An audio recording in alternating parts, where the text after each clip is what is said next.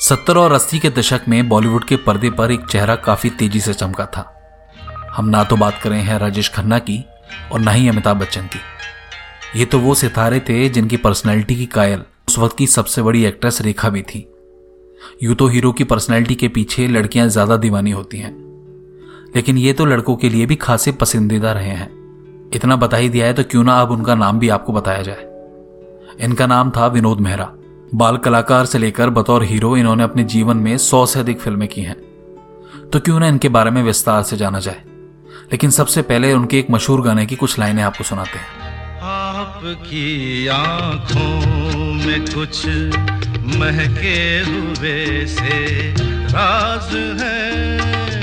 आपकी आँखों में कुछ महके हुए से राज है।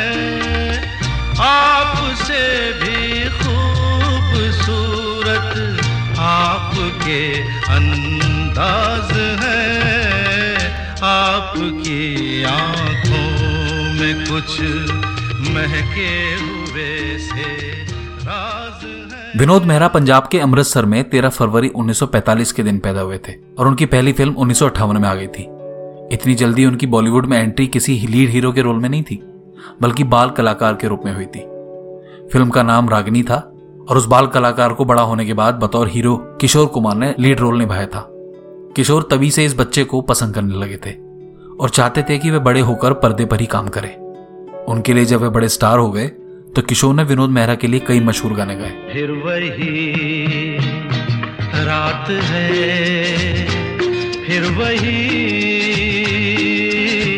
रात है ख्वाब की। हो रात भर ख्वाब में देखा करेंगे तुम्हें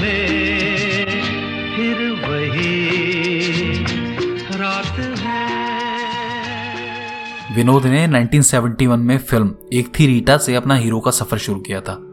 एक मशहूर अंग्रेज़ी play, a girl called Rita, पर यह फ़िल्म आधारित थी।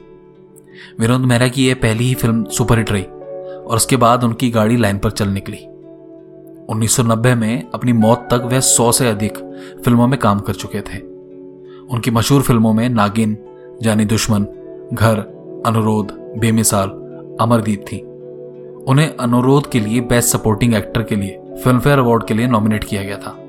बतौर डायरेक्टर भी विनोद मेहरा साहब ने एक फ़िल्म बनाई थी, जिसका नाम था गुरुदेव। यह फ़िल्म उनकी मौत के तीन साल बाद उन्नीस में रिलीज़ हुई थी। वैसे तो विनोद मेहरा के रेखा के साथ रोमांटिक लिंक होने की बातें उस वक्त अक्सर सुनने को मिलती थी। हालाँकि रेखा जी ने इस बात के लिए हमेशा इनकार भी किया था।